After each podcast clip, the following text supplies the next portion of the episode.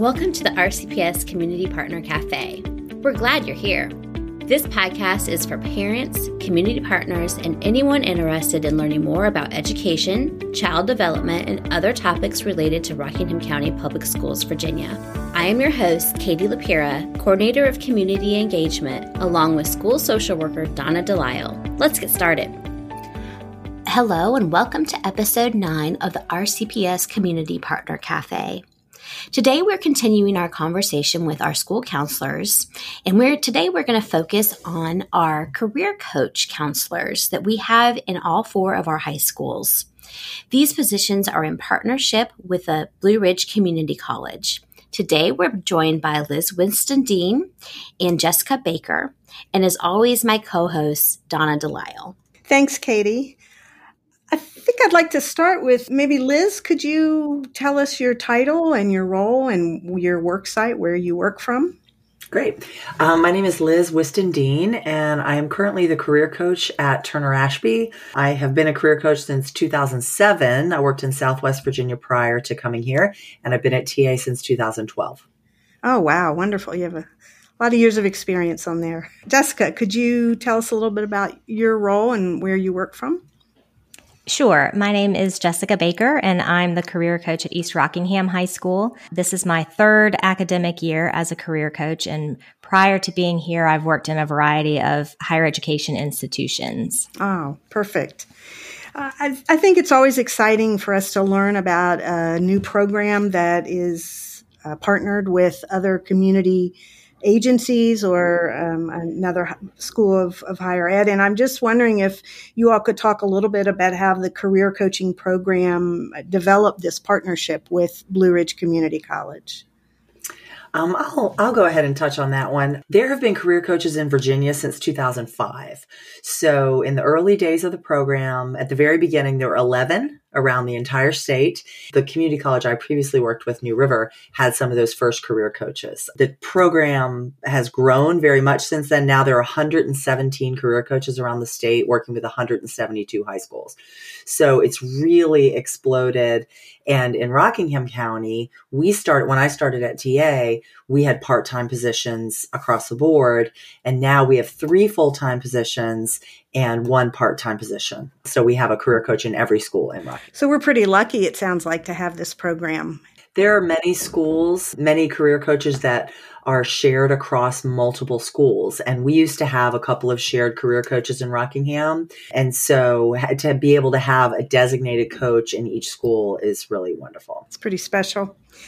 Uh, Jessica, could you talk a little bit about the variety of services that the career coaching provides? Sure. We, first and foremost, we work with all students within our high school. So you don't have to be a senior or getting ready to graduate. Um, we work with ninth through 12th graders and we can help with a lot of different things. So that can look like career exploration through assessments and just sort of sitting down and talking with students about what they like and dislike to guide them um, as they're exploring different careers.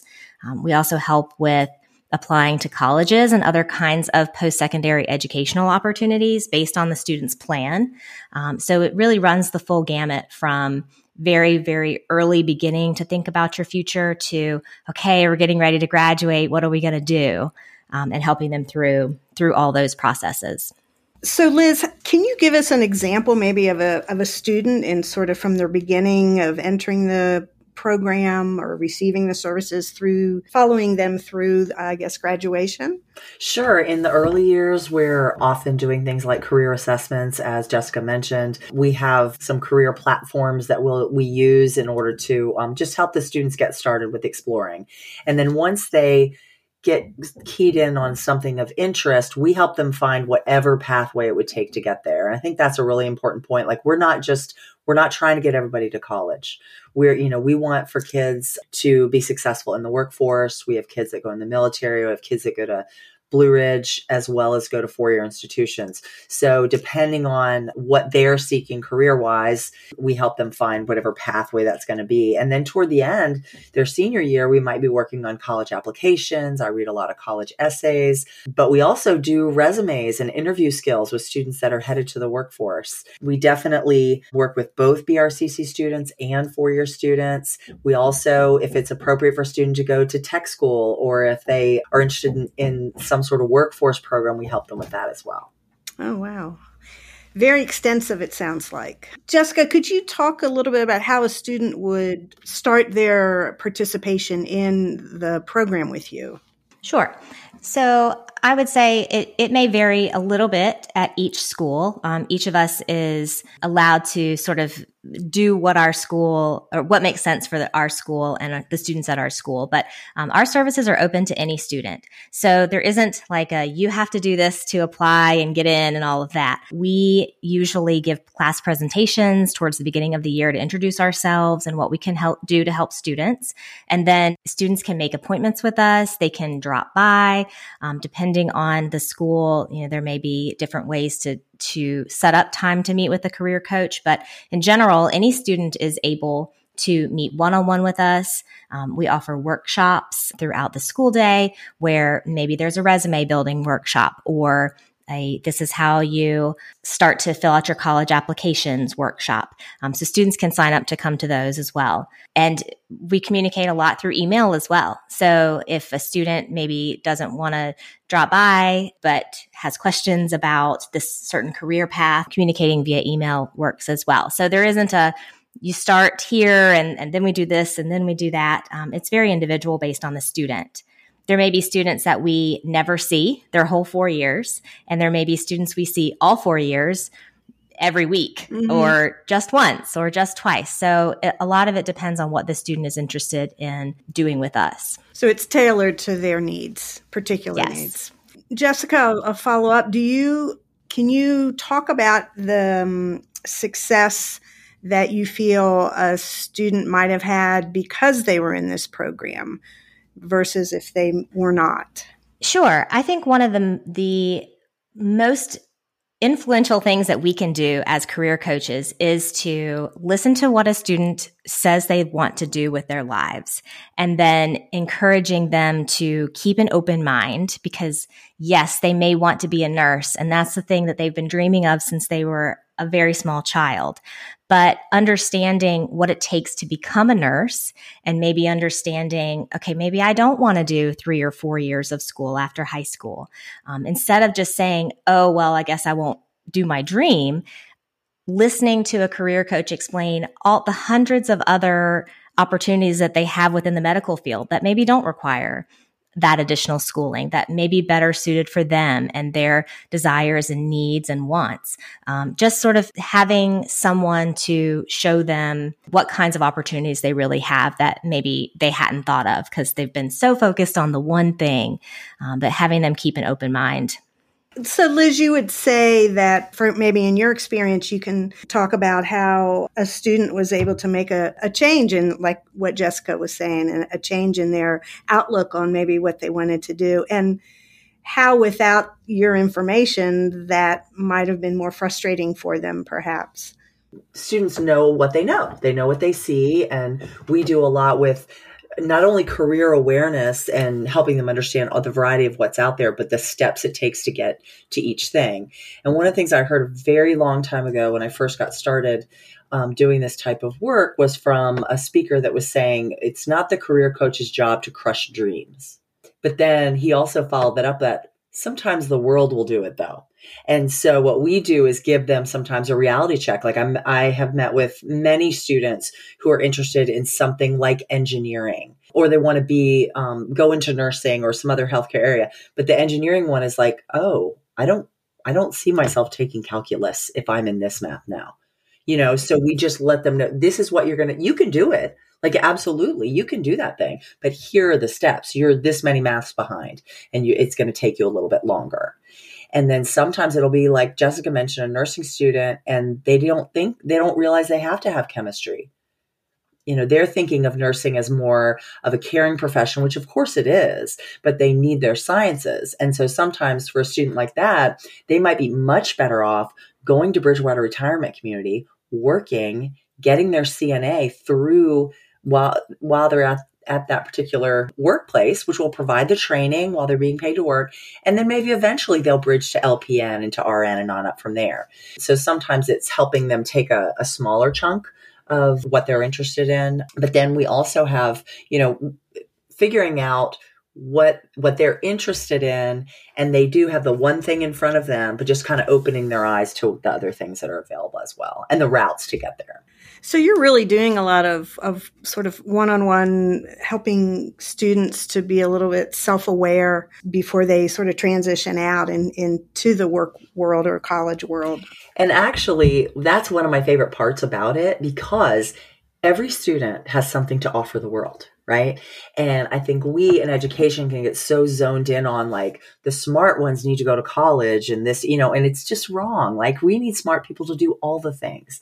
And so I feel like one of the things we do that's pretty important is help them understand you can pursue what you want to do, what make what brings you joy and not just what so and so is doing and you know something you think the, the world expects of you you know i think one of the ways that starts is doing a career assessment when they're young when they're ninth or 10th grade and everything that comes out of that is you're amazing and here's why and then here are here are the places that you might take those natural inclinations that you have so you two make it very exciting. It sounds like for that those last couple year or so um, in their education.